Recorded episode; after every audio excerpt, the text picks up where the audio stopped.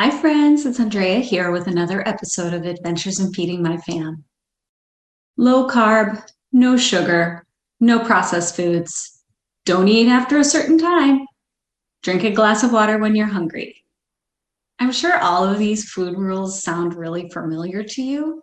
So, my question is which ones have you set for yourself? Now, the next question if you had one of these food rules or more than one of them, how long were you able to stick to it?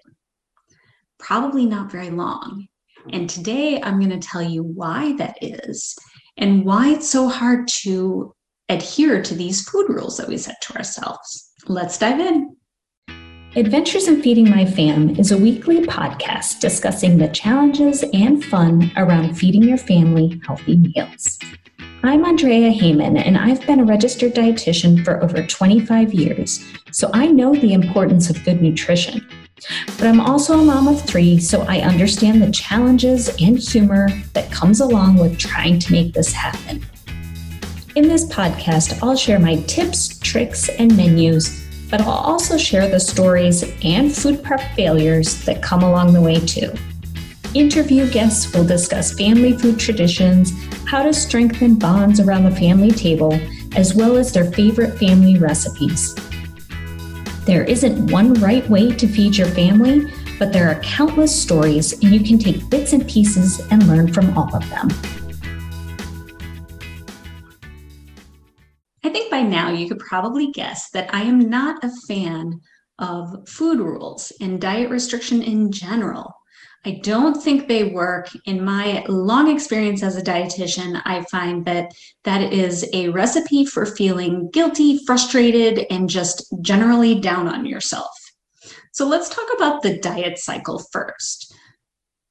This is where you identify that, okay, I'm going to start a new diet plan. So you identify the restriction or the specific fad diet that you're going to follow. This usually lasts between one to 14 days. After that, folks get frustrated, they quit, and feel super guilty and flat out down on yourself. That guilt kind of hovers over the back of your mind until you finally decide that you're going to go ahead and start a new diet. Well, the food rules fall into that first step of the diet cycle, the restrictive part. And often the more you try to restrict, the more frustrated and the more guilty you feel in the end. And time after time, we put ourselves through these cycles, and it's sort of like it builds over time. You Now, if you've been in this cycle for a while, you definitely know how much frustration you have, and honestly, how much you feel like a failure. And let me tell you, no matter how many times you, or how many different rules you give yourself, it's just not going to work. If you failed once, you failed them all. And that might sound super negative, but it's the honest truth. And I'm telling you this because I want you to get out of the diet cycle because there is psychology around it. But if you're super, super sick of this process, if you can totally relate to what I'm saying, but you do have health goals that you need to achieve and meet, please sign up for a free discovery call with me. The link will be in the bio, and we can talk about how getting out of that restrict, failure, guilt pattern. We can talk about steps on how you can get out of that and ultimately meet your weight loss and health goals once and for all. And the beauty is is that when you use kind of non-traditional diet strategies, you end up maintaining it because the strategies get you out of this cycle so you can trust yourself and eat in really a liberating, freeing way. Anyway, let's shift back to food rules. Let me ask you this. When you tell yourself you're not going to eat carbs, what do you think about? Literally, you think about carbs all day long. It's very simple. Your brain doesn't hear the word no, as in no carbs, it only hears carbs.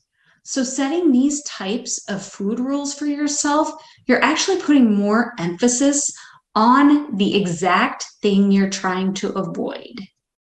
Crazy, right?